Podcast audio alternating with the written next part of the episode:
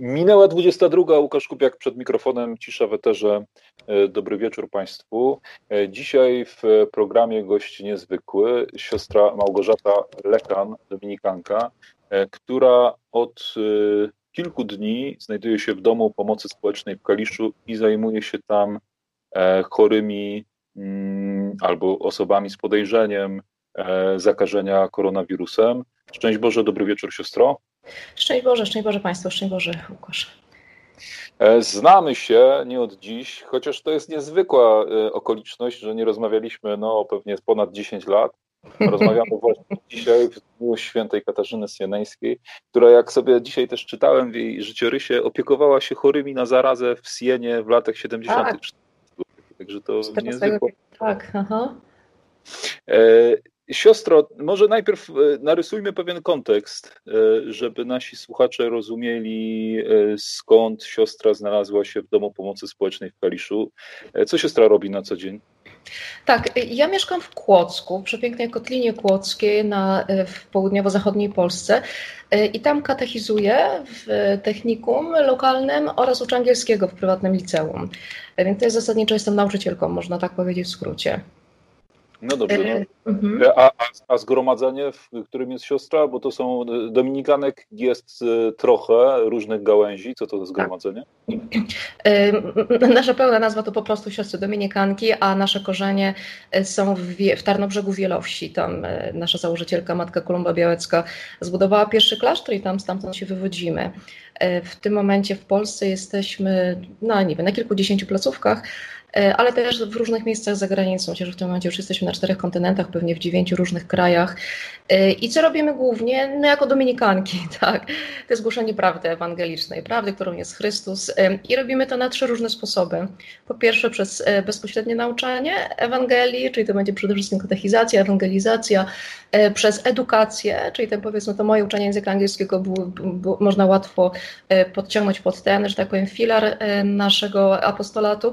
No i trzecie to jest rzeczywiście posługa chorym, ale nasza założycielka miała taki genialny pomysł, żeby to nie było szpitale, żeby to była opieka nad chorymi w domach w ich domach, dlatego że powstawałyśmy pod koniec XIX wieku i raz, że szpitali było bardzo niewiele, dwa, że myśmy tak naprawdę powstały na wsi galicyjskiej, y, no i tak naprawdę, że tak powiem, medycyna nie była dostępna dla tych ludzi, więc myśmy szły tam, gdzie była potrzeba, gdzie oni po prostu się znajdowali. Więc ciekawie, bo ja tutaj znajduję się również w domu dla osób, które tutaj mieszkają.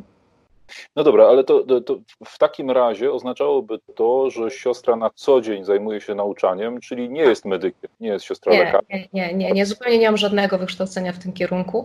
Natomiast no, kwestie pielęgnacyjne nie wymagają jakiegoś szczególnego, że tak powiem, przygotowania, prawda? Myśmy tutaj mieli, e, mieli wszyscy jako wolontariusze takie szybkie przy, przyuczanie, po prostu przy zanim, zanim do tego dojdziemy, gdyby tak. siostra mogła przedstawić, bo z tego co ja e, na stronach facebookowych sobie podejrzałem, tak e, Siostra jest w tym domu pomocy społecznej od 20 kwietnia, dobrze mówię? Y, Oran już szczerze powiedziawszy, od niedzieli miłosierdzia, od 19 bodajże, tak? To był 19, tak. Dobrze, no i, i jak to się stało? Były, były święta zmartwychwstania, E, biały tydzień i co? I, e, przeczytała siostra w internecie, że są potrzebni wolontariusze i siostra się zgłosiła. Jak, jak, jak to wyglądało? Znaczy, mam wrażenie, że ta historia rozgrywa się w dwóch płaszczyznach, dlatego że zapotrzebowanie w Kaliszu tutaj w tym domu, ono było publicznie wiadome, prawda? Ono było przekazane gdzieś tam do mediów i to zapotrzebowanie, ono, to nie była żadna tajemnica, prawda? Więc ja również o nim gdzieś tam słyszałam, natomiast y, ono jakby, y, znaczy to, to był fakt, tak? Gdzieś tam obok mnie sobie y, istniejący. Natomiast no jakby w drodze wiary, która jest dla mnie absolutnie sensem życia, Bóg jakoś ciekawie przygotowywał mnie do tego, że będzie, że postawi jakieś wyzwanie przede mną. Ja miałam pojęcie, co to będzie. Yy, I właśnie w czasie Triduum Paschalnego takie dosyć porządne decyzje podejmowały się w moim życiu. Wydaje mi się, że chyba najbardziej radykalne jak do tej pory. Yy, trochę porównywalne ze ślubami wieczystymi, kiedy mówimy do śmierci oddaje się Bogu, ale teraz to był taki, taki konkret, nie? Czy jesteś gotowa dać wszystko z siebie?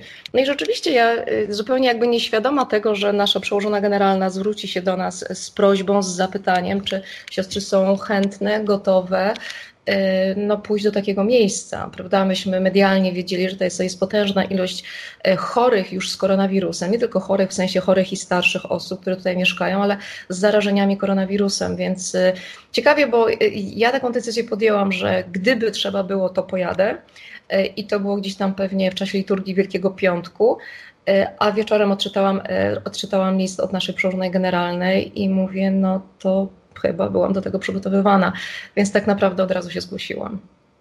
Bo pierwszy dom, który Dominikanki objęły swoją opieką, to był dom w Bochni, prawda? Tak, tak. Nasze siostry pojechały tam e, bodajże 3,5 tygodnia temu. E, no tam była też dramatyczna sytuacja i z tego co się orientuję, e, chyba burmistrz tamtego miejsca interweniował również w naszej przełożonej generalnej, no i my wielkodusznie odpowiedziałyśmy. To właśnie siostry w ten Wielki Piątek pojechały. E, też tak nawet w wspólnocie rozmawiałyśmy, że bez liturgii, bez mszy świętej, no bo te najświętsze dni w roku, ale przeżywały przy łóżku chorego. Tam było rzeczywiście dramatycznie.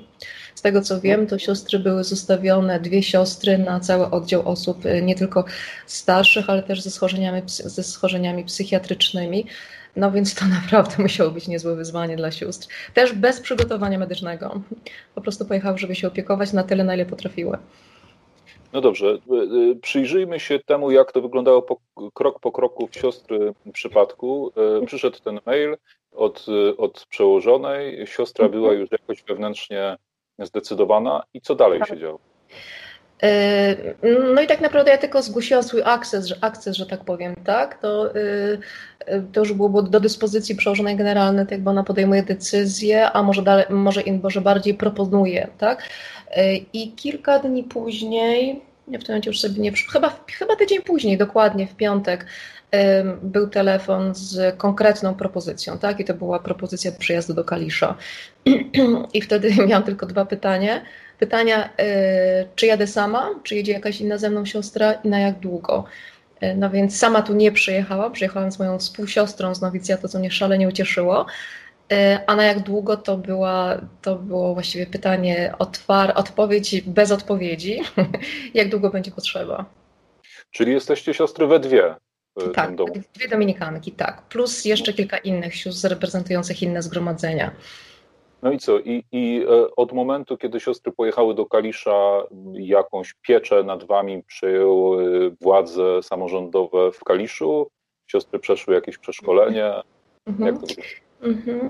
Znaczy, no to było takie ogólnie rzecz biorąc ciekawe doświadczenie i jakoś też trudne, dlatego że w momencie, kiedy myśmy tutaj przyjechały w niedzielę 19 kwietnia, y, dom znajdował się już w bardzo trudnej sytuacji. Tak, jakby personel, który do tej pory był, już był szalenie zmęczony, bo y, z tego co się orientuję, dom został zamknięty na kwarantannę od 9 kwietnia. Tak? Także panie były już po 10 24-godzinnych, że tak powiem, dobach pracy, bo to trzeba ciągnąć i dniówki, i, i nocki, prawda? Czyli ten personel już bardzo uszczuplony wtedy, był już bardzo przemęczony, więc kiedy myśmy przyjechały, oczywiście zajęto się nami, e, ale to też było tak, e, no musiałyśmy chwilę poczekać, prawda, gdzie znajdziemy jakieś lokum, żeby się, żeby po prostu przygotować sobie na jakieś posłanie do spania.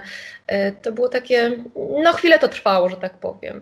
E, I ten nasz przyjazd, on był też jakby, wiadomo, że to była ogromna radość ze strony personelu, że są ręce do pracy, ale też widać było takie obciążenie, prawda, że no my nie wiemy, co z wami zrobić, nie, nie do końca mamy przygotowane cokolwiek, tak, więc to było bardzo ciekawe, to jest w ogóle do tej pory ciekawe doświadczenie, bo e, wskazano nam jakieś pomieszczenie, tutaj właściwie w, w, na poziomie minus jeden, to są takie użytkowe piwnice, no i pierwsze pomieszczenie, do którego weszłyśmy i miałyśmy się tam ulokować, to była jedna wielka łazienka z gigantyczną wanną i tam miały stać e, łóżka polowe. Oczywiście no nic by nam się nie stało, gdybyśmy tam miały spać. Natomiast po sąsiedzku był pokój fizjoterapii i się okazało, że on jest też wolny i tutaj już są takie łóżka e, do fizjoterapii dosłownie, więc się okazało, że możemy to, to miejsce uczynić swoim lokum, więc razem z siostrą Krystianą się ulokowałyśmy tutaj. Mamy takie boksy, E, boksy do właśnie do fizjoterapii, takie malutkie pokoiki, e, no i w nich sobie mieszkamy.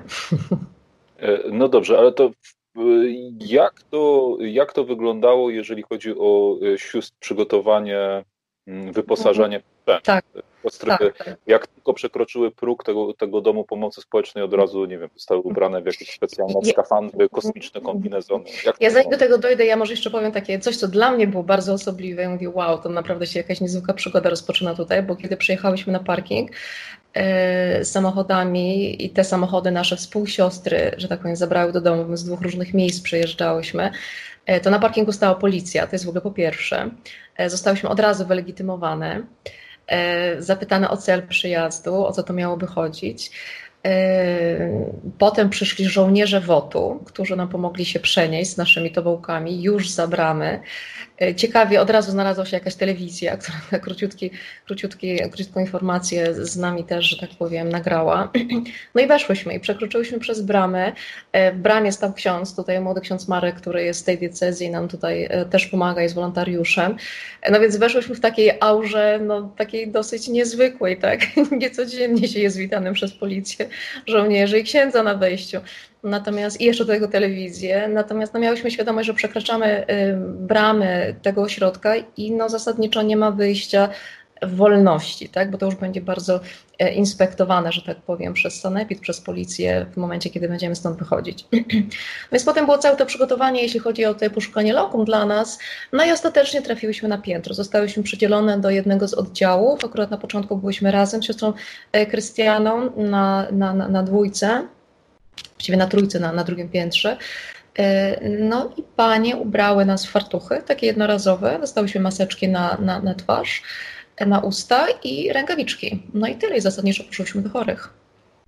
Ale czułyście się w tym bezpiecznie? Czy czułyście, że to jest y, zabezpieczenie, które jest zbyt e, słabe? No bo, no to było duże zaskoczenie. To było bardzo duże zaskoczenie, bo myśmy doskonale wiedziały, że idziemy do, do chorych, którzy są zarażeni na koronawirusa. Tak? To, już, to, to już było oczywiste. E, tym bardziej, że mm, ten dom był w, wielki, w piątek właśnie, wtedy, kiedy ja otrzymałam tą decyzję, prawda, że będę tutaj jechać. W piątek była pierwsza ewakuacja. E, już nie pamiętam, chyba ponad 30 pacjentów było wtedy już wywieźć z koronawirusem wywiezionych do szpitali. E, no my przyjeżdżamy w niedzielę, no i zasadniczo no, nie dostajemy takiej odzieży ochrony, która była, byłaby adekwatna. To był dosyć, dosyć spory szok. E, więc myśmy troszeczkę interweniowały naszego zgromadzenia, ale tak naprawdę też pozwolił, no, że tak powiem, poddałyśmy się nurtowi, dlatego że no, panie opiekujące się chodziły dokładnie tak samo ubrane. No więc przez kilka dni byłyśmy w takim stroju takim stroju. No i ciekawe. Mhm. mhm. A, a, jeszcze, żebyśmy mieli pełny obraz, jak duży to jest dom? Ilu tam jest pensjonariuszy? Z tego, co się orientuję, to jest dom na 180 pensjonariuszy. E, trzy oddziały po 60 osób na piętrze. E, więc to jest spora instytucja, e, która skądinąd, tego jak tutaj Pani opowiadają, w normalnych warunkach tętni życiem. Tu są koncerty, tutaj są zajęcia artystyczne, muzyczne, plastyczne, nie wiadomo jakie. Tutaj naprawdę życie tętni. Natomiast w momencie, kiedy myśmy przyjechały, no to było wszystko bardzo zubożone, dlatego że pacjenci mieli nakaz nie opuszczania swoich pokojów, prawda, żeby zmniejszyć ryzyko za, zarażenia. No i właściwie, ponieważ personelu było aż tak bardzo malutko, opieka e, domownikami tutaj polegała no, na bardzo, bardzo podstawowych rzeczach, tak, czyli e, toalecie, wtedy kiedy jest potrzebna, na pewno rano, wieczorem, w południe, no i po prostu podawanie posiłków, tak? I na te czynności przy tak dużej ilości osób, bo kiedy myśmy tu przyjechały, zdaje się, było dalej ponad 40, ponad 40 e, pensjonariuszy, no, schodzi bardzo dużo czasu. Bardzo dużo czasu. I jak, jak duża część osób jest zakażona koronawirusem w domu? Hmm. Nasza sytuacja się rozwijała i myśmy w tym pierwszym pełnym tygodniu doświadczyły dwóch ewakuacji, tak? Czyli to były dwa takie duże, to bym powiedziała, mm, no, transporty do szpitala. Więc jeśli znowu nie, nie, nie przekręcam liczby, e, po testach zrobionych tutaj, e, e, w, pierwszym, w tym kolejnym transporcie, to już był drugi dla domu, pierwszy dla mnie, wyjechało 35 pacjentów i w kolejnym dwa dni później wyjechało bodajże 40 kolejnych. Także jeśli się nie mylę, mówię, ja tutaj nie, jest, nie, nie, jestem jakby pracownikiem na bieżąco, prawda, natomiast wydaje mi się, że jest chyba około 63-64 pacjentów na ten moment, e, ale ciekawą sprawą i bardzo optymistyczną jest to, że powoli pacjenci zaczynają wracać do szpitala, więc jakby sytuacja zaczyna się zmieniać e, w drugą stronę, tak, czyli jakby ta, ta zapaść taka zdrowotna chyba już jest przekroczona. A na te 60 osób, jak dużo jest personelu? Bo rozumiem, że jest taki personel, nazwijmy to pomocniczy, tak. wolontariusze, którzy pomagają przy takich codziennych czynnościach. Jest, jest personel medyczny, tak? I, tak. i jak, jak, tutaj wygląda ilość tych osób pracujących, jak, jakie to są grupy? Tak, ja może powiem w ten sposób. Dwa dni temu pytałam e, tutaj jedyną osobę odpowiedzialną za, za tę instytucję, ponieważ e, całe kierownictwo jest tak naprawdę też chore, prawda, w domu na kwarantannie i leczeniu, e, więc usłyszałam taką wiadomość. Dwa dni temu było 15 osób, pracowników tego miejsca, z czego 9 osób to są osoby pracujące bezpośrednio przy łóżku pacjenta, tak? Czyli 9 osób na te 60 kilka. Czyli to zasadniczo średnio po 3 panie na jeden oddział przypadają. Do tego było 13 wolontariuszy, dwóch, poczekajcie, to było dwóch panów świeckich, chyba ksiądz i, i 10 sióstr, i do tego sześciu żołnierzy WOT-u, którzy mieszkają poza budynkiem w namiotach.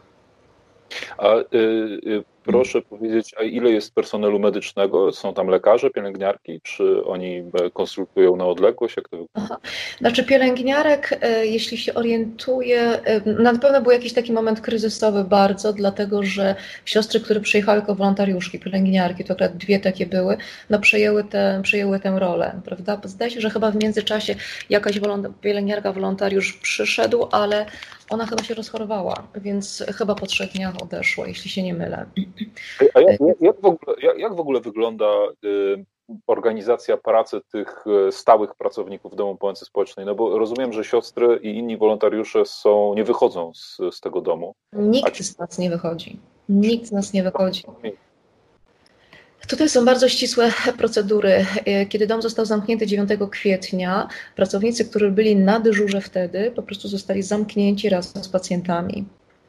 I oni ciągnęli no, dniówki i nocki e, do momentu pojawienia się pierwszych wolontariuszy.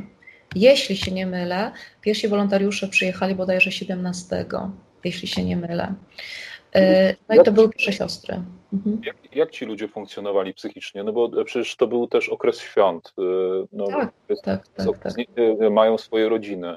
No, mhm. gigantyczna niepewność. Z tego, co siostra mówi, jednak niedosprzętowienie. Tak. I, jak oni funkcjonowali? I, I, od razu drugie pytanie, żeby ich za często nie zadawać, mhm. e, siostra miała przestrzeń do, do odpowiedzi. I, I, jak wy, jako wolontariusze, znosicie to wszystko? Mhm, mhm. Znaczy, ja muszę przyznać, że osobiście nigdy w życiu nie byłam w takiej sytuacji, żeby widzieć ludzi pracujących tak bardzo długo, pod potężną presją e, zarażenia siebie, potencjalnie swojej własnej rodziny, e, ze świadomością, że nie wiadomo, kiedy wyjdą, bo oni nie wiedzieli, ci pracownicy, którzy zostali zamknięci 9 kwietnia, nie wiedzieli, kiedy wyjdą stąd, kiedy wrócą do domów. Ja nigdy w życiu nie byłam w takiej sytuacji i muszę powiedzieć, że ja jestem pod niesamowitym wrażeniem tego, jak panie sobie dzielnie dawały radę.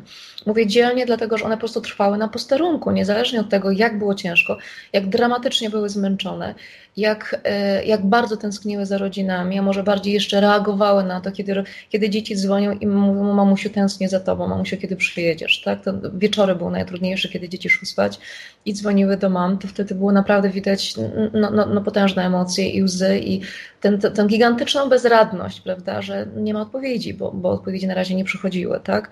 Więc to naprawdę patrzę na panie pracujące tutaj jako autentyczne bohaterki. To są autentyczne bohaterki. Ja osobiście nie wiem, co bym zrobiła w takiej sytuacji. E, w którymś tam momencie przyszły, doszły nowe koleżanki, tam chyba po kilku dniach zgłosiły się i doszły. Te panie do dzisiaj pracują. Natomiast ta pierwsza grupa, e, zamknięta właśnie przed świętami, no te panie pracowały tutaj 16 dni. Więc po 16 dniach one wyszły stąd po testach które, na koronawirusa, które były zrobione i 9 bodajże z 11 pań, które opuściły tę instytucję, no niestety miały wyniki pozytywne, tak? Akurat panie, z którymi ja pracowałam, dwie panie, pani Monika i pani Ewa, pozdrawiam je serdecznie zresztą, wychodziły jako negatywne, tak, z wynikiem negatywnym, więc to było oczywiście bardzo optymistyczne, natomiast jej koleżanki nie były, ich koleżanki nie były równie, nie miały tyle samo szczęścia. E, więc... jak, jak one w ogóle i jak siostra podchodzi do, do tej możliwości e, zakażenia? Podchodzicie do tego e, Znieczulacie się na tę możliwość? Czy żyjecie w nieustannym lęku, że możecie się zakazić? Jak do tego? Nie myślicie o tym? Ja myślę, że każdy indywidualnie jakby musi rozegrać sobie tę kwestię gdzieś psychicznie, prawda? Dla mnie osobiście jakby podjęcie tej decyzji przed Panem Bogiem, że idę tutaj i może się wydarzyć nic, a może się wydarzyć wszystko, jakby bardzo uspokoiło mnie. Więc jakby z dużym, z dużym przyzwoleniem takim wewnętrznym, że tak powiem, e, no po prostu tutaj jestem, tak? Chociaż muszę przyznać, że w momencie, kiedy po raz pierwszy posłano mnie do izolatki, gdzie wiedziałyśmy, że jest pan zarażony na koronawirusem, ponieważ nie miał e, jakichś nadmiernych symptomów, on nie pojechał do szpitala i tam spędziłam u niego ponad godzinę, tak jakby sama obsługując go, jeśli chodzi o higienę, o o, o higienę tą poranną i, i, karmienie i jeszcze golenie do tego, co dla mnie było dużym wyzwaniem, no to muszę powiedzieć, że stamtąd wyszłam mokra. Mokra nie tylko z wysiłku fizycznego, tak, ale też z wysiłku psychicznego, że no to właśnie mógł być ten moment no, doskonały dla wirusa, prawda, żeby się zarazić. ale tak naprawdę na co dzień o tym się nie myśli. Prostu nie ma na to czasu, jakby ilość czynności, którą trzeba wykonać i twarze tych pacjentów tutaj które mają cudowne oczy, historie e, zapisane już po prostu w biografiach tych ludzi, swoje własne konkretne potrzeby, po prostu się jest dla nich. I jakby no, wydarzają się wielkie rzeczy w tych maleńkich, prozaicznych czynnościach czy spotkaniach, które mamy, e, nie jakby pod egidą koronawirusa, tylko pod egidą, ja bym powiedziała, no tak nazwyczajnie na świecie, no miłości. No właśnie, e, no bo rozmawiamy o personelu, nie wspomnieliśmy nic e, jeszcze o, o pensjonariuszach. E, to są osoby starsze, czy są też osoby upośledzone? Jak to wygląda? E, na moim oddziale zasadniczo są osoby starsze, chociaż wiem, że w domu też znajdują się osoby dużo, dużo młodsze z jakimiś po prostu potrzebami, które, e, które nie pozwalają im mieszkać i funkcjonować samodzielnie. Jakichś psychiatrycznych przypadków szczególnych nie ma, innych poza tymi, które są jakoś może właściwe po prostu starzeniu się. E, e, no i e, kiedy siostry pojawiły się, kiedy Tariusze pojawili się w, w domu, jak do Was odnosili się pensjonariusze, jak zareagowali na, na, na Wasze pojawienie? Aha. Bardzo pozytywnie, bardzo pozytywnie to naprawdę było no, piękne spotkanie. Ludzi szalenie zmęczonych, którzy na nas patrzyli z ogromną nadzieją, że, że po prostu pomożemy w tej trudnej sytuacji. E, na początku, kiedy chodziłyśmy jeszcze w fartucha, no to wiadomo było, że, że jesteśmy siostrami, bo to było widać, tak? bo habity były po prostu widoczne. Więc jakby ogromna życzliwość, ogromna. Pensjonariusze bardzo, bardzo życzliwie do nas się odnosili z uśmiechem, z powitaniem szczęść Boże, kto potrafił. E, I tak samo, tak samo z personelem, jakby no, trochę patrzyli na nas jak na wybawienie. Chociaż muszę powiedzieć tutaj taką historię, którą panie też przekazały. No mnie osobiście ona bardzo wzruszyła. Ta pierwsza ekipa, która tutaj właśnie została w tym domu przez święta, no wiadomo, najważniejsze święta chrześcijaństwa, i to w takich okolicznościach. To wszystko było bardzo trudne i panie mówiły, że no to był, był bardzo przygnębiający czas dla nich, bo nie dość, że po prostu Polska cała jest objęta kwarantanną, przynajmniej wtedy była, prawda, bardzo restrykcyjnie, no to one po prostu były tutaj zamknięte, tak. Yy, I po, mówiły, że spotkały się na, na, na, jakimś śniadaniu wielkanocnym, już po, po, po nakarmieniu pacjentów, po, po, tej, yy, po porannym tej obchodzie i zaczęły się modlić.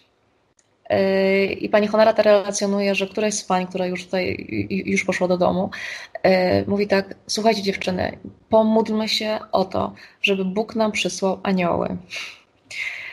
No i one nie wiedziały, co to będzie się działo, tak? One nie wiedziały, co to za anioły będą, one nie wiedziały, one po prostu się modliły o anioły, bo wiedziały, jak bardzo beznadziejna ta sytuacja jest dla nich przede wszystkim, ale też i dla pacjentów, dla których, za których było, było odpowiedzialne. No i proszę sobie wyobrazić, że tydzień później anioły przyjechały, tak? Nasze habity są białe, więc jakby to już w ogóle, nawet kolorystycznie, że tak powiem, te anioły, te anioły się zjechały, ale też inne siostry, które chodzą po piętrach, też raczej, raczej, raczej chodzą ubrane na biało, czy przynajmniej w białych walonach, więc e, to takie piękne, oczywiście to są fakty, są jakie są, prawda? Natomiast dla, człowieka wiary, czy w tej nie ma rzeczy bez przyczyny i bez, bez, bez mocy sprawczej, która gdzieś jakoś jest w boku. Więc y, te panie, które były świadkiem tej modlitwy, które w niej uczestniczyły, one, one y, no, bardzo świadomie wiedziały, że to jest jakaś odpowiedź na ich modlitwę, właśnie z, tej, z tego poranka wielkanocnego. Jeszcze wracając do, do pensjonariuszy, jak, y, jak siostra pojawiła się to i, i w, w jakim stanie psychicznym byli oni? Oni, są, oni byli zrezygnowani, czy są zrezygnowani? Czują się na takiej Y, prostej drodze ku, ku, ku śmierci, y, wieszczą koniec? Jak to wygląda? Znaczy ja bym tutaj absolutnie nie, nie, dramatyzowała tego. Tak mam wrażenie, że kiedy e, personel jakoś no, miał wielką, ogromną świadomość, prawda, jak w jakim stanie zagrożenia jesteśmy, czy byliśmy, e, tak pensjonariusze, oni bardzo łatwo jakby akomodują się do poleceń, czy do, no, do sytuacji, która została jakoś, jakoś zarysowana zasadniczo nie widziałam, żeby ktokolwiek łamał, łamał ten, ten, ten zakaz wychodzenia z pokoju, prawda? Ci oczywiście, którzy mogą się poruszać. Była potężna współpraca, na tyle, na ile każdy był w stanie, oczywiście była współpraca, prawda, w takim no po prostu uciszaniu emocji, jeśli jakieś się pojawiały. To, co na pewno pensjonariusze odczuwali, to jest to, że no nie było tych aktywności dziennych, prawda, zajęć, które takich ogólnorozwojowych, nie było rehabilitacji, nie było, e, no właśnie, nie było jakichś koncertów, prac artystycznych, nie było, no to samo wyjście z pokoju, prawda, już jest jakąś, jakąś atrakcją dla kogoś, który tutaj, kto tutaj po prostu mieszka. E, to, że są, że byli karmieni w swoich pokojach, a nie schodzili do stołówki, no to jest ogromne ograniczenie jakby ich przestrzeni życiowej, prawda, więc tych niedogodności takich wypływających z samej kwarantanny e, tego domu no było mnóstwo dla, dla pacjentów. I tak naprawdę ja jestem pełna podziwu, że dawali sobie naprawdę, naprawdę nieźle radę psychicznie. Jakby tak jak e, pośród personelu, no były takie momenty gdzieś załamania, czy łez nawet, prawda, no bo, bo po prostu, bo, bo to trudna sytuacja była. Tak pacjenci nie. Pacjenci sobie radzili z tą sytuacją tak jak, tak jak byli w stanie. Oczywiście były pytania, prawda, co z nami będzie, gdzie ten koronawirus, co to jest i tak dalej. E, natomiast jakby tu nie było jakiegoś dramatu, bym powiedziała. Oni byli dużo bardziej spokojni chyba niż my. To, co było bardzo trudne, to było... Pamię pamięta siostra jakieś takie szczególnie, szczególne spotkanie czy rozmowę z pacjentem? Um... Taka pani Danusia bodajże była. Ciekawe, bo ona, ona bardzo kiepsko już y, słyszała, ale widziała bardzo dobrze. I na przykład prosiła mnie, żeby włączyć jej telewizor na jakimś programie informacyjnym. Właśnie no, nie, nie znałam pacjenta, więc po prostu podpytywałam, jak to miało być. I mówię, czy pani chce jakiś, jakiś kanał, kanał z filmami? Ona mówi, mnie nie interesują filmy, mnie interesuje Polska. I muszę powiedzieć, że mnie to bardzo wzruszyło, bo oczywiście no, kanały informacyjne głównie relacjonowały na wtedy to, co się działo właśnie jeśli chodzi o koronawirusa, prawda, więc ona miała jakby no, taką medialną świadomość tego, co się dzieje w przestrzeni, e, natomiast też takie no, ogromne poczucie współodpowiedzialności, prawda, za to, co się w naszym kraju dzieje. Bardzo mnie to dotknęło, tak mnie osobiście, bo jej, taka kruszynka, drobna osoba o przepięknym obliczu i cudownych oczach, no i właśnie cały czas zainteresowana, za, zaangażowana w to, co się po prostu w Polsce dzieje. To chyba takie, takie główne. Siostro, jeszcze wróćmy do tej, do tej organizacji życia, żeby mieć taki pełen obraz e, tak. faktów. E, jak, jak wygląda Wasza praca? Jesteście podzieleni na grupy, na zmiany? Jak, jak jest zorganizowana opieka? Znaczy, wolontariusze zostali poprzydzielani do poszczególnych oddziałów, tak? Więc jakby ta nasza grupa 13 wolontariuszy się rozpierzchła, że tak powiem, i w miarę równo jesteśmy rozłożeni na różnych y, oddziałach. To jest po pierwsze. Po drugie, no, kiedy przybyło, że tak powiem, rok do pracy, no to automatycznie rozładowało się troszkę to napięcie godzinowych, y, godzinowego zaangażowania, więc już mogłyśmy wziąć nocki, prawda? Więc to bardzo odciążało personel tutejszy, ten stały najpierw we dwie osoby, potem już ja już dałam radę samodzielnie, więc jakby, no to, jakby to, to była kwestia oszczędzania jakby sił. Więc w momencie, kiedy panie po raz pierwszy mogły przespać całą noc bez, bez konieczności wstawania, no były niesamowicie wdzięczne. Natomiast zasadniczo w ciągu dnia jesteśmy wszyscy na nogach, nie? I to zależy od tego, co się jakby dzieje, dzieje, dzieje, codziennie. Natomiast taki normalny rytm rozpoczyna się o 7 godzinie rano, no i on się kończy około 9, nie? Więc to jest tak naprawdę dużo godzin e, takiego no, no biegania. Tutaj przy 60 pacjentach na, na, na, na tym oddziale, no te korytarze po prostu są długie. Wczoraj spotkałam e, jednego z wolontariuszy, który w ogóle ci panowie są niezwykli. Nie wiem, jak byśmy sobie dali radę bez nich. Dwóch panów, którzy przyjechali zasadniczo pracę, którą otrzymali, to jest zwożenie śmieci z pięter, z oddziałów. No i się pytam, e, jak tam u Was? No jak dajecie radę fizyczną? Mi powiedział dziennie, ponieważ ma licznik kroków na, w zegarku, mówi dziennie wykonujemy między, między 12 a 15 kilometrów. To żeby pokazać jakby jak intensywna to jest praca dla tych panów, którzy zwożą, zwożą śmieci po prostu, praktycznie przez cały dzień to robią, e, ewentualnie tam pomagają przy jakichś takich bieżących e, rzeczach, więc jakby dla nas jest troszkę podobnie, my, my jesteśmy przy pacjentach, natomiast przebiec z dyżurki do ostatniego pokoju, no to, to są setki kilom, setki metrów, tak, więc jakby to jest fizycznie, to jest bardzo wyczerpujące, znaczy myślę, że wszystkie jesteśmy bardzo, bardzo zmęczone, bardzo, natomiast no, no to my jesteśmy na chwilę tutaj, prawda, natomiast panie, które są z obsługi, no, one to robią to normalnie codziennie, tak? Więc jakby to dla nas jest wyjątkowe, dla nich to jest no, chleb powszedni, bym powiedziała. Wspomniała siostra o e, posiłkach. E, jak to wygląda? One są gotowane na miejscu, są dowożone? Mhm. E, w czasie kwarantanny rozumiem, że, że, że tutaj instytucja tego domu społecznego zaaranżowała to w ten sposób, że są przywożone w cateringu z zewnątrz. E, więc posiłki są rewelacyjne. Tutaj Państwo, którzy dla nas je przygotowują, no, tak obfite te porcje robią i różnorodne i naprawdę no, szacun i podziw, bo oni też tutaj muszą wjechać, prawda, też w maseczkach, też, też przez policję przepuszczani, prawda, bo to wszystko takim kordonem jest otoczone. No i przewożą nam przeróżne jedzenie, i, owo, i owoce, i warzywa, i ciasta, prawda. Któregoś dnia ci panowie właśnie niesamowicie mnie wzruszyli, bo widać było, że już wszyscy byśmy, chyba byliśmy po pierwszej ewakuacji przed kolejną i to naprawdę jakoś duch w narodzie podupadł i proszę sobie wyobrazić, no większość z nas tutaj pracujących to są jednak kobiety, prawda. I ci panowie przywieźli dwa wielkie naręcza tulipanów żeby dla każdego oddziału w dyżurce postawić chociaż trochę, jako znak wdzięczności i tego, że oni po prostu są jakoś z nami, doceniają to wszystko. To było naprawdę niesamowite.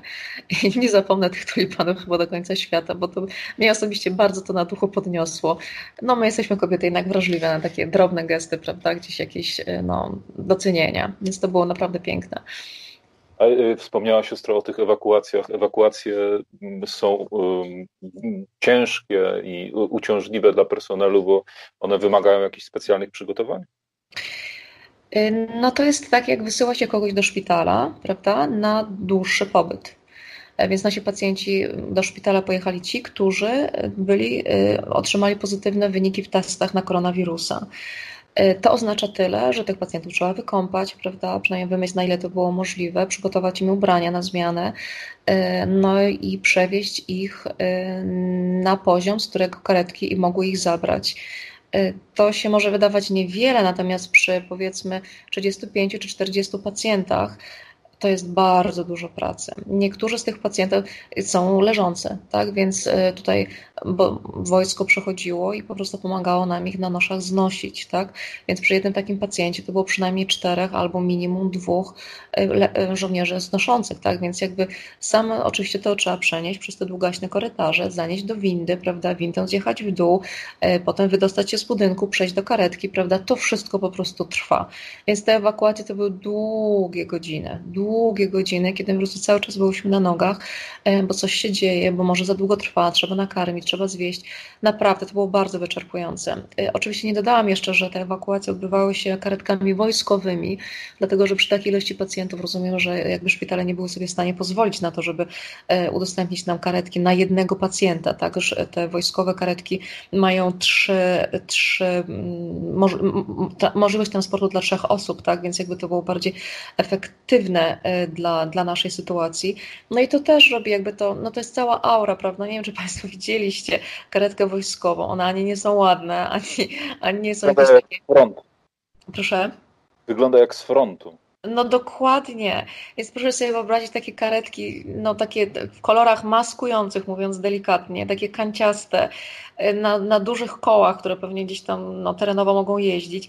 Wjeżdżają tutaj na dziedziniec w ilości 7 czy 9, tak? Podjeżdżają tutaj do ośrodka na sygnał, już tutaj na dziedzińcu już nie było sygnału, ale no to wszystko się słyszy, prawda? No i ustawiają się w takim kordonie no i my zwozimy pacjentów, to już sam, samo, że tak powiem wizualnie, to, to, nic się nie działo poza zwyczajnym transportem, tak, natomiast psychicznie po prostu zwyczajnie no, nie widujemy takiej sytuacji na co dzień, nie? i jakby ze świadomością, że oddajemy tych pacjentów, z którymi no po prostu jesteśmy zwyczajnie zżyci i to naprawdę nie trudno zżycie ze seniorami, to było ciężkowe psychicznie, muszę przyznać, naprawdę. Więc w momencie, kiedy żołnierze niezwykle delikatnie, z ogromnym wyczuciem, jakby no, wkładali tych naszych pacjentów do, do kolejnych karetek i one odjeżdżały, to no tak się ciężkawo robiło, nie? Ze świadomością, że no nie wiemy, czy się spotkamy jeszcze raz, nie? Z, szczególnie dlatego, że jakby no koronawirus atakuje szczególnie w sposób ten drastyczny, prawda, seniorów, więc jakby no to było takie ciężkie, ciężkie i to trwało wiele godzin. A jak oni to znosili, sami pacjenci, ten transport? Aha.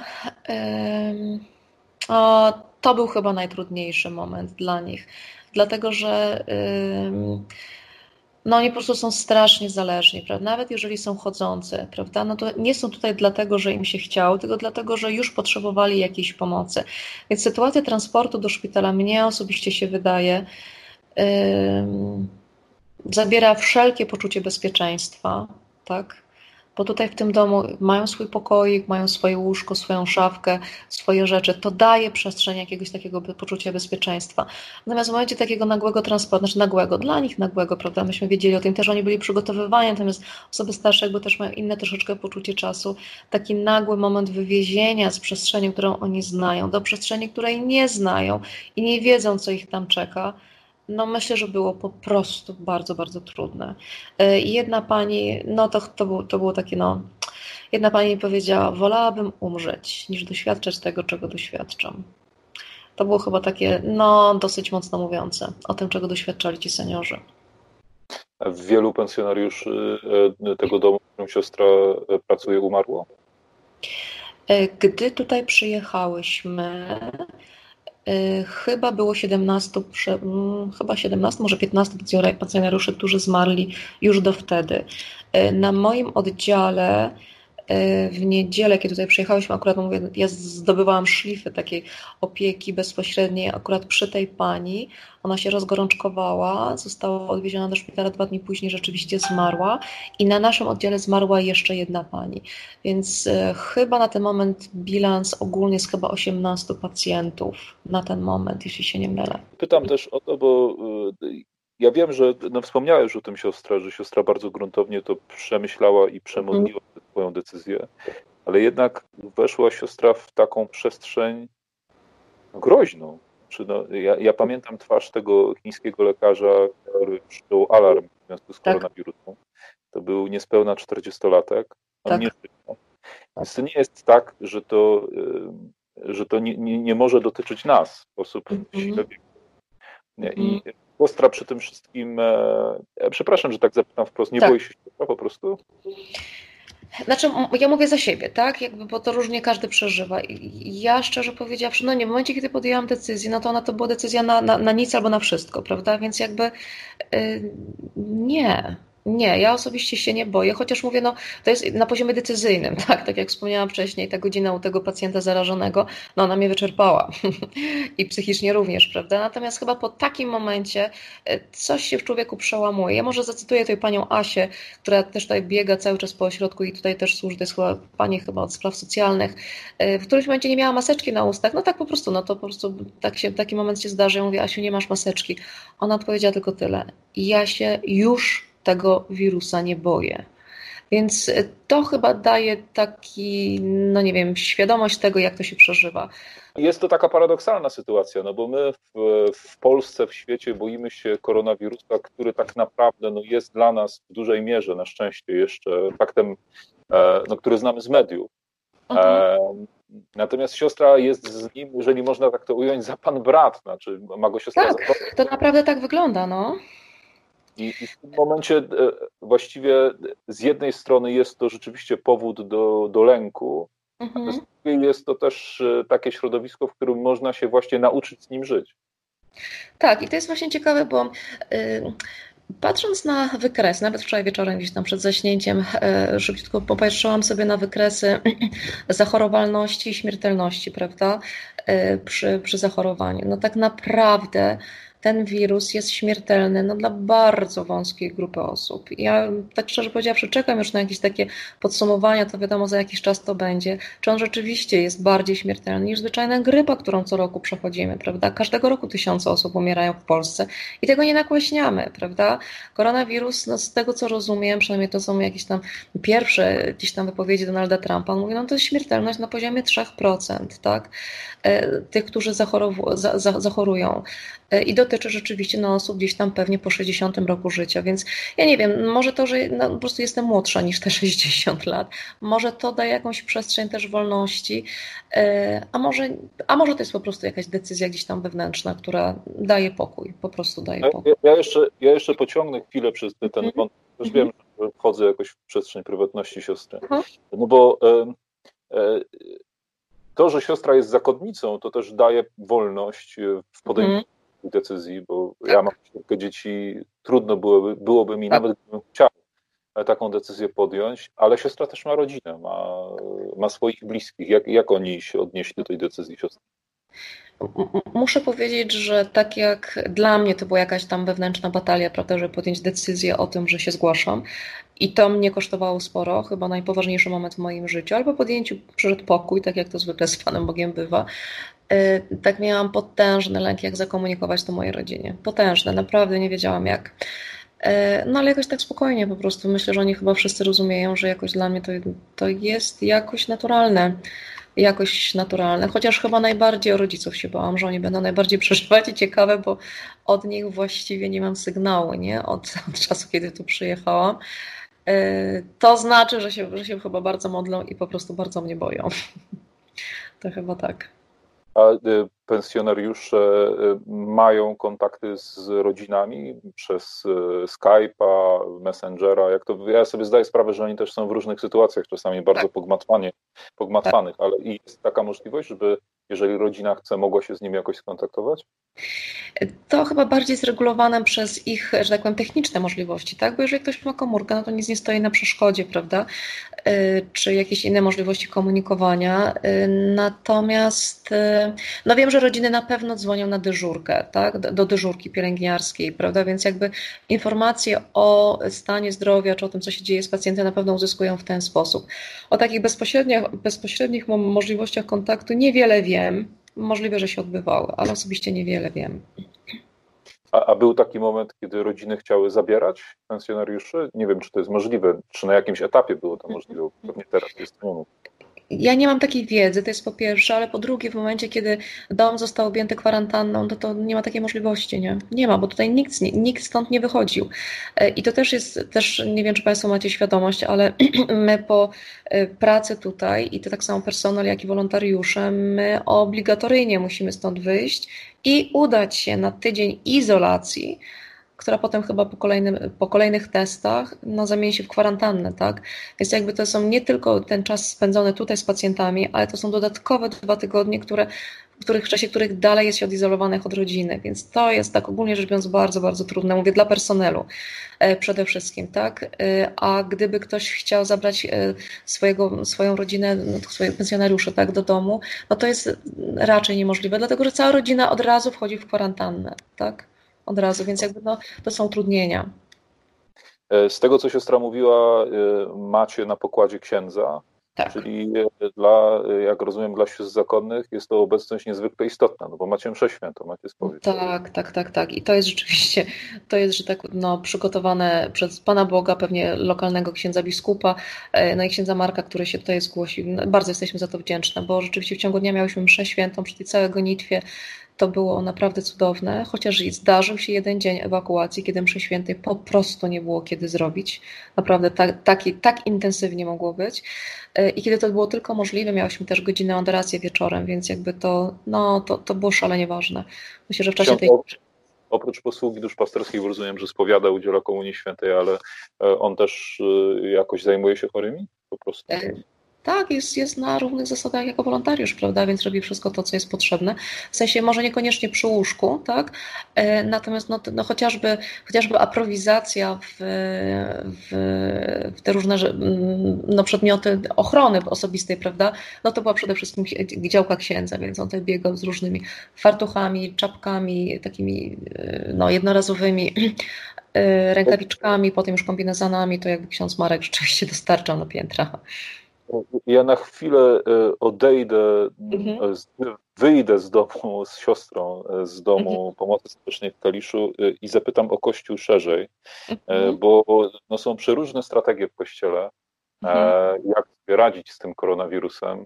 Tak. Jedni jakoś próbują kombinować, robią, organizują spowiedź taką McDonaldową, można by tak, powiedzieć. Tak, tak. No w każdym razie próbują utrzymać taki w miarę normalne życie liturgiczne. Inni zamykają się zupełnie, przenosząc całą aktywność duszpasterską do internetu. Jak siostra na to patrzy? Jak, hmm. w którą stronę siostra by poszła? jakiegoś y, takiego no, no, no, próby zakombinowania, zrobienia czegoś, żeby utrzymać w miarę normalność, znaczy właśnie takiego zupełnego zamknięcia. Aha.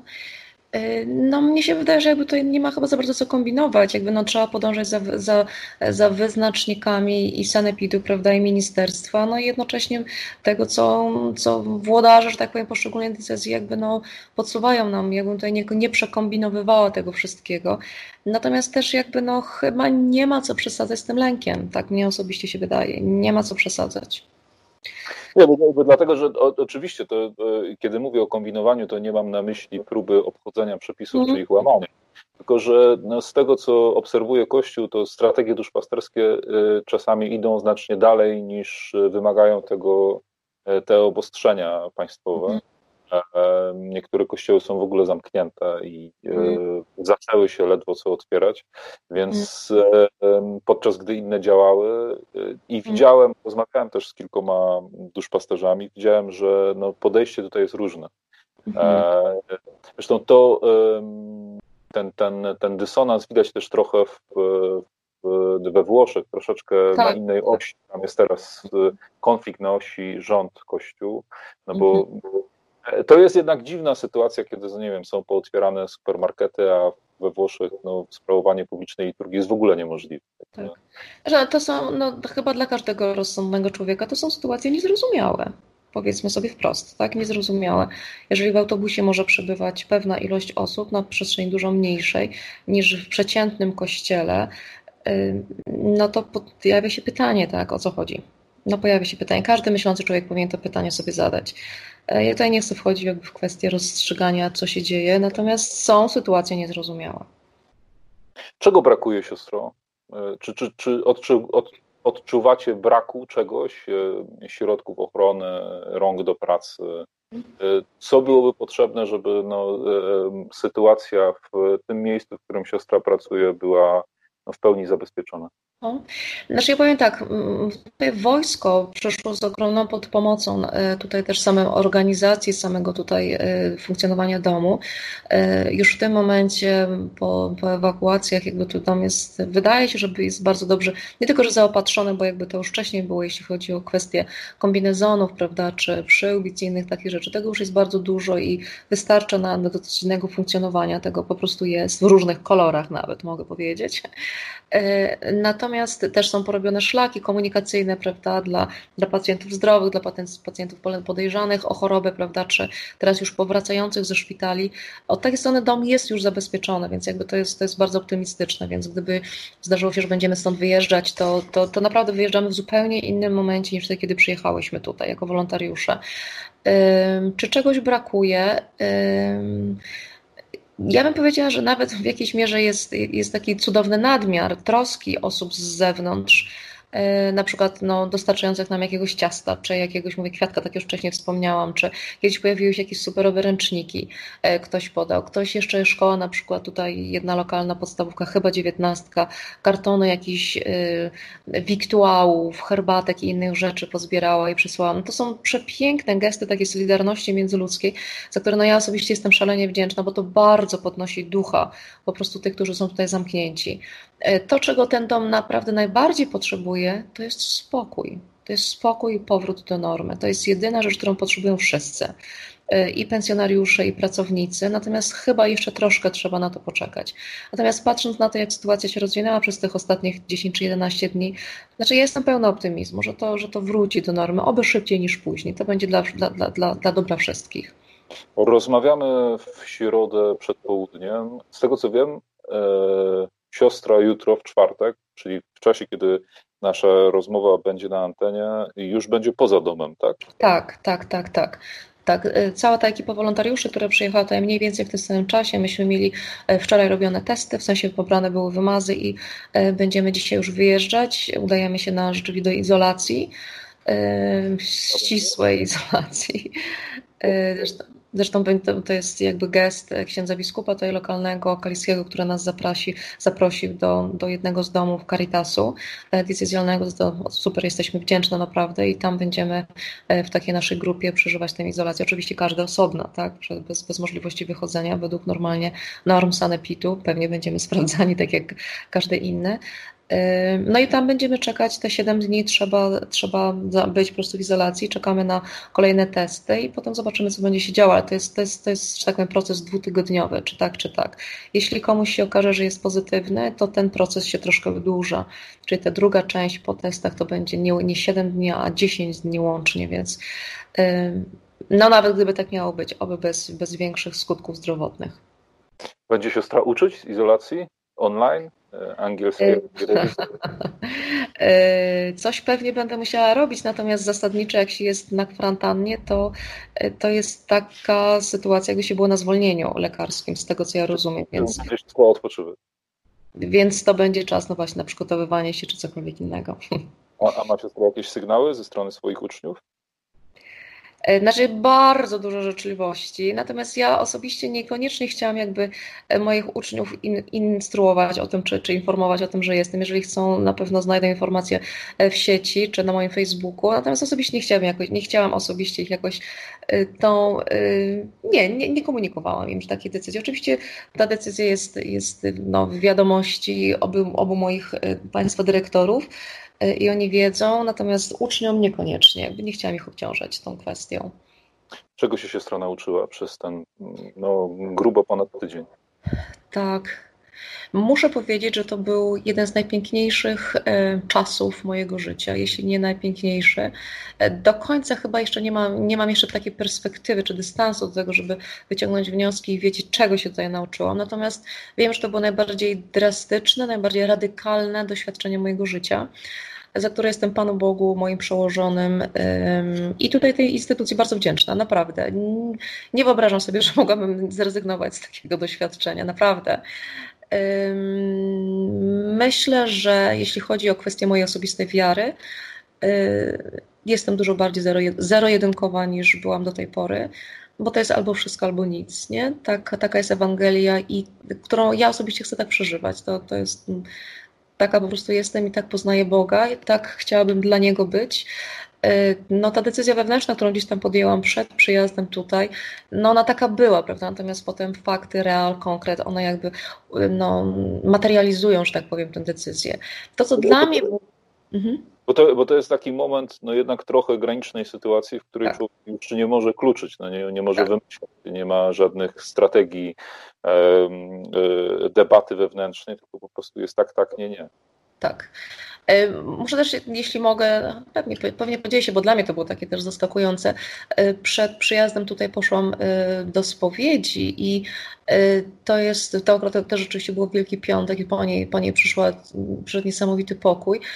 Człowiek, który jakby staje przed taką decyzją, no właśnie, wszystko albo nic, prawda? Znaczy, że wszystko może się wydarzyć albo nic, ale jakby wewnętrznie jestem na wszystko przygotowana dużo mądrzej się też spowiada, bo nagle całe życie staje mu przed oczami i wie, że już może nie mieć wiele czasu na to, żeby zweryfikować, skorygować, naprawić pewne rzeczy, więc y, y, to było też bardzo mocne doświadczenie dla mnie osobiście. E, to, za co jestem niesamowicie wdzięczna, to jest to, że mogłam pracować jako siostra zakonna, mogłam pracować z osobami świeckimi, które były dla mnie przełożonymi, tak, bo ja to jako żółtodziób ostatecznie wchodziłam jako wolontariuszka e, i panie, tutaj imiennie wymienię pani Honorata, pani, e, pani Angelika, pani Ela, no były fantastycznymi, że tak powiem, instruktorkami tego, co miałyśmy tutaj robić. No ale też to są niezwykłe kobiety z potężnym sercem, które są tak niezwykle oddane tutaj temu miejscu, e, ludziom, prawda, osobom, pacjentom, którzy, z którymi się spotykają, którzy mają niezwykłe więzi też z tymi osobami, tyle dobra potrafią o nich powiedzieć i ta, ta determinacja wewnętrzna w nich, żeby trwać na posterunku, no mnie osobiście bardzo dużo dała. Oczywiście to było, znaczy jako naczynia połączone trochę tutaj funkcjonowaliśmy, natomiast jakby no one były tym kołem zamachowym na samym początku, więc jestem naprawdę szalenie wdzięczna. Szalenie wdzięczna za to doświadczenie. Po prostu razem pocenia się razem, biegania razem, smutków wspólnych i radości, których pewnie było jeszcze więcej, e, również wspólnych. Myślę, że wyjeżdżamy stąd e, z takim pięknym doświadczeniem spotkania siebie nawzajem, no, w sytuacjach, sytuacji absolutnie ekstremalnej, ja też tak powiem, rok temu kompletnie nie do przewidzenia, jakoś tak no, e, darmo danego jakiegoś daru, tak, tak najzwyczajniej na świecie. Więc to było dla mnie piękne doświadczenie. Właśnie współpracy z osobami świeckimi, które no, były moimi przełożonymi na ten moment. Oczywiście, e, kiedy się myśli o wolontariuszach, no to człowiek jakby automatycznie czuje no, szacunek, wdzięczność, że ktoś się decyduje na taki krok. Natomiast no, trochę się zapomina o, o, o tych, którzy no, mogliby wykonywać tę pracę jak najemnik, a wykonują ją naprawdę z sercem i z, tak, z tak. poświęceniem. Ich się jakby mniej zauważa, no bo to w końcu ich robota. Tak. Ale to tak nie do końca jest. Aha, aha. No, no bycie wolontariuszem w takiej sytuacji, prawda, koronawirusa, którą mamy teraz w Polsce i na świecie, no to jest, to jest jakoś spektakularne, prawda? Bardzo szybko dołączają się media, nagłaśniają i tak dalej. E, I tutaj no, łatwo można okrzyczeć, okrzyknąć kogoś bohaterem e, i to już, że tak powiem, zdarzyło się to również pod moim adresem. Natomiast to, to, to w ogóle nie są takie, znaczy ja, ja, zdaję sobie sprawę, że z zewnątrz tak to może wyglądać. Natomiast ja osobiście nie czuję się bohaterką bynajmniej. Dużo bardziej patrzę na te właśnie te panie, które spotkałam tutaj jako bohaterki, bo one, dla mnie to była kwestia wyboru. Ja mogłam wybrać, tak, czy tutaj przyjeżdżam, czy nie, czy mi się chce, czy mi się nie chce, czy mam motywację, czy nie. Natomiast one zostały postawione przed faktem dokonanym, tak, i nie zdezerterować stąd i oddawać cały czas całe swoje serce, naprawdę nie oszczędzając siebie, wow, to jest dopiero bohaterstwo naprawdę ciche, bez mediów, bez, bez fleszy, prawda, bez, bez jakichś publikacji facebookowych i tak dalej. Takie zwyczajne, spokojne, e, profesjonalne, prawda, e, szacun. Naprawdę czapki z głów. Bardzo siostrze dziękuję za rozmowę. Siostra. Małgorzata Lekan, dominikanka, która od Niedzieli Miłosierdzia, od 19 kwietnia zajmuje się podopiecznymi Domu Pomocy Społecznej w Kaliszu. Była gościem Ciszy Weterze. Wielkie dzięki siostro. Dzięki również, z Panem Bogiem. Nie tylko za rozmowę, także za wszystko, co. dzięki, dzięki. Również. Do usłyszenia. Wielkie dzięki. To była cisza w eterze. W przyszłym tygodniu spotykamy się z panem profesorem Andrzejem Nowakiem. Będziemy rozmawiać o e, niezwykłym roku, roku, e, w którym upamiętniamy Smoleńsk, Katyń, wojnę e, roku 20. E, a to wszystko to będzie tak naprawdę opowieść o stosunkach polsko rosyjskich, na których pan profesor chyba jak nikt w Polsce się zna. Łukasz Kubiak, kłaniam się, do usłyszenia przyszły czwartek.